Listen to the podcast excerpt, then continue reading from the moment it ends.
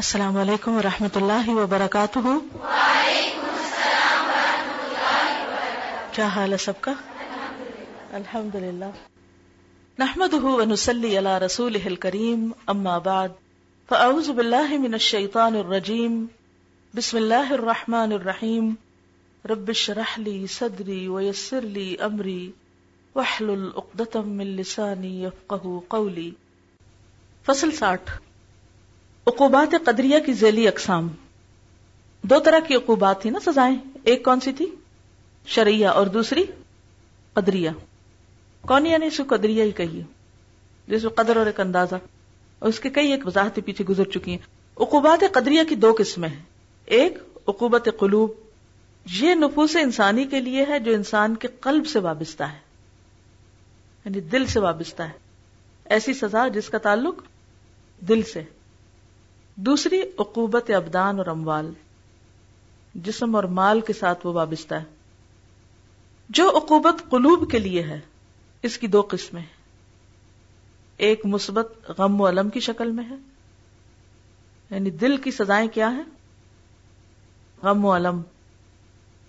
کبھی سوچا ہم نے یہ جو موڈ آف رہنا، اداس رہنا، غمگین رہنا، پریشان رہنا، ہم اپنے آپ کو قابل رحم سمجھتے ہیں، جبکہ یہ بھی سزا کی ایک قسم ہو سکتی ہے۔ اس کی ضرب قلب پر پڑتی ہے۔ دوسری وہ جس سے اس کا وہ مادہ ہی منقطع ہو جاتا ہے جس سے قلب کی حیات اور اصلاح وابستہ ہے۔ دل ایک زمین کی طرح نا، تو زمین پر اگر پانی اور نمی ہو تو کیا ہوتا ہے؟ بہت کچھ اگتا ہے، اور اگر وہ خشک ہو جائے تو بنجر، یعنی بے حسی، کچھ ہے ہی نہیں، کوئی امنگ ہی نہیں، کوئی امید ہی نہیں، اور کوئی خیر کے ارادے ہی نہیں، کوئی نیت ہی نہیں، کچھ کرنے کا جذبہ ہی نہیں۔ یہ مادہ جب منقطع ہو جاتا ہے تو پھر اس کی جگہ اس کی ازداد پیدا ہو جاتی ہیں، اپوزٹ چیزیں آ جاتی ہیں۔ دل میں اگر وہ چیز نہیں ہے جو ہونی چاہیے تو پھر کیا آ جائے گا؟ وہ آ جائے گا جو نہیں ہونا چاہیے۔ یہ اصل میں سمجھنے کی بات ہے۔ اگر دل میں اللہ کی محبت نہیں ہے تو کیا ہوگا؟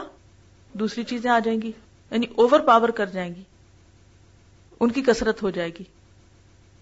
ان دو قسم کی عقوبتوں میں سخت ترین عقوبت قلوب کی عقوبت ہے، دل کی سزا سب سے بڑی سزا ہے، اور قلوب کی عقوبت ہی عقوبت ابدان کی اصل اور جڑ ہے، اور جسم بھی بیمار اسی کے تابع ہوتا ہے۔ قلوب کی عقوبت اگر قوی، بھاری اور شدید ہو جائے تو وہ قلب سے متجاوز ہو کر جسم تک اس طرح پہنچ جاتی ہے جس طرح بدن کی تکلیف قلب تک سرایت کر جاتی ہے، یعنی وائس ورثہ ہو رہا ہوتا ہے۔ دل پہ اتنا شدید غم لگا کہ دل بھر گیا، اور وہ بھر کے جب سپل آؤٹ ہوا تو اس کا اثر کہاں چلا گیا؟ پوری باڈی میں۔ بالکل اسی طرح جب جسم پر کوئی چوٹ لگتی ہے تو اس کا اثر کہاں تک جاتا ہے؟ تو دل پہ کچھ لگتا ہے تو باہر آتا ہے، باہر لگتا ہے تو دل پہ جاتا ہے، ٹھیک ہے نا۔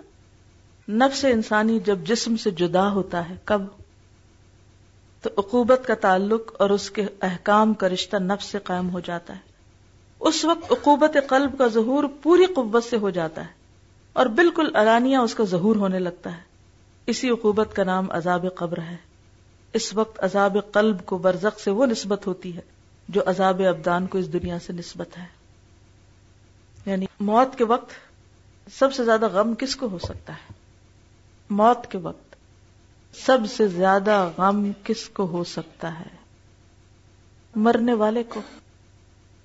مرنے والے کو کیا غم ہو سکتا ہے؟ دوزخ کا خوف، جی ہاں، دنیا چھوڑنے کی حسرت، زندگی کو صحیح معنوں میں استعمال نہ کرنے کی حسرت، اور دنیا چھوڑنے کا غم، آگے جو آخرت میں جس طرح کے فرشتے نظر آئیں گے ان کو دیکھ کر، اور وہ جو خبر لے کر آئیں گے، اگر تو اچھی خبر ہے تو پھر غم نہیں ہوگے، لیکن اگر وہ بری خبر ہے اور فرشتے جو ہیں وہ بہت ہی بھیانک شکل میں آئے تو انسان کو پتہ چل جائے گا کہ میں کدھر جا رہا ہوں۔ یہ غم ہمیں اب کیوں نہیں لگ جاتا؟ دیکھیں، ہم ہر لمحہ فوت ہو رہے ہیں، ایک لمحہ صرف ایک بار ملتا ہے، ایک دن بس ایک بار ملتا ہے، دوسری بار نہیں ملنا۔ ہم اس کو افورڈ نہیں کر سکتے کہ آج کے دن کو ہم صرف کس میں گزار دیں، بیکار چیزوں میں، ادھر ادھر کی باتوں میں، اور یا ماضی کو سوچتے یا مستقبل کو سوچتے اور آج کا دن کرے کچھ نہ. جیسے کل بھی بات ہو رہی تھی نا کہ انسان کی بھی بہت عجیب تضادات ہیں. مال کمانے کے لیے صحت برباد کرتا ہے، پھر صحت بچانے کے لیے مال برباد کر دیتا ہے، آخر میں ہاتھ میں کیا رہ جاتا ہے، کیا چھوڑ کے جاتا ہے اور کیا لے کر جاتا ہے. زندگی میں یقین نہیں ہوتا موت کا، جبکہ ہم ہر لمحہ مر رہے ہیں.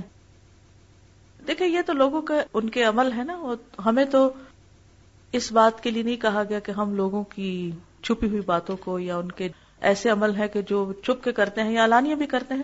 ہمیں سب سے زیادہ فکر خود اپنے عمل کی. دیکھیں ساری دنیا بھی بری ہو جائے نا، اگر ہم سرخرو ہو گئے تو پار لگ گئے، اور اگر ساری دنیا بھی کامیاب ہو گئی اور ہم نے اپنی اصلاح نہ کی تو مشکل وہاں ہوگی. جو کچھ بھی سیکھیں اپنے لیے سب سے پہلے سیکھیں کہ مجھے تبدیلی کرنی ہے اپنے اندر. جب آپ کے اندر آ گئی تو آپ دوسروں میں بھی لا سکیں گے. جو چیز ہم اپنے اندر نہیں پیدا کر سکتے وہ کسی دوسرے کو بھی نہیں سکھا سکتے. بس اللہ تعالیٰ ہمیں وہ حکمت اور سمجھ دے جو واقعی ہمارے دل کو بدل دے، اور دل کے ساتھ پھر اپنے عمل اور باقی چیزوں میں تبدیلی کر دے. اللہ تعالیٰ ہم سب کا حامی و ناصر ہو. وآخر دعوانا ان الحمدللہ رب العالمین. سبحانک اللہم و بحمدک، نشہد ان لا الہ الا انت، نستغفرک و نتوب الیک. السلام علیکم و رحمۃ اللہ وبرکاتہ.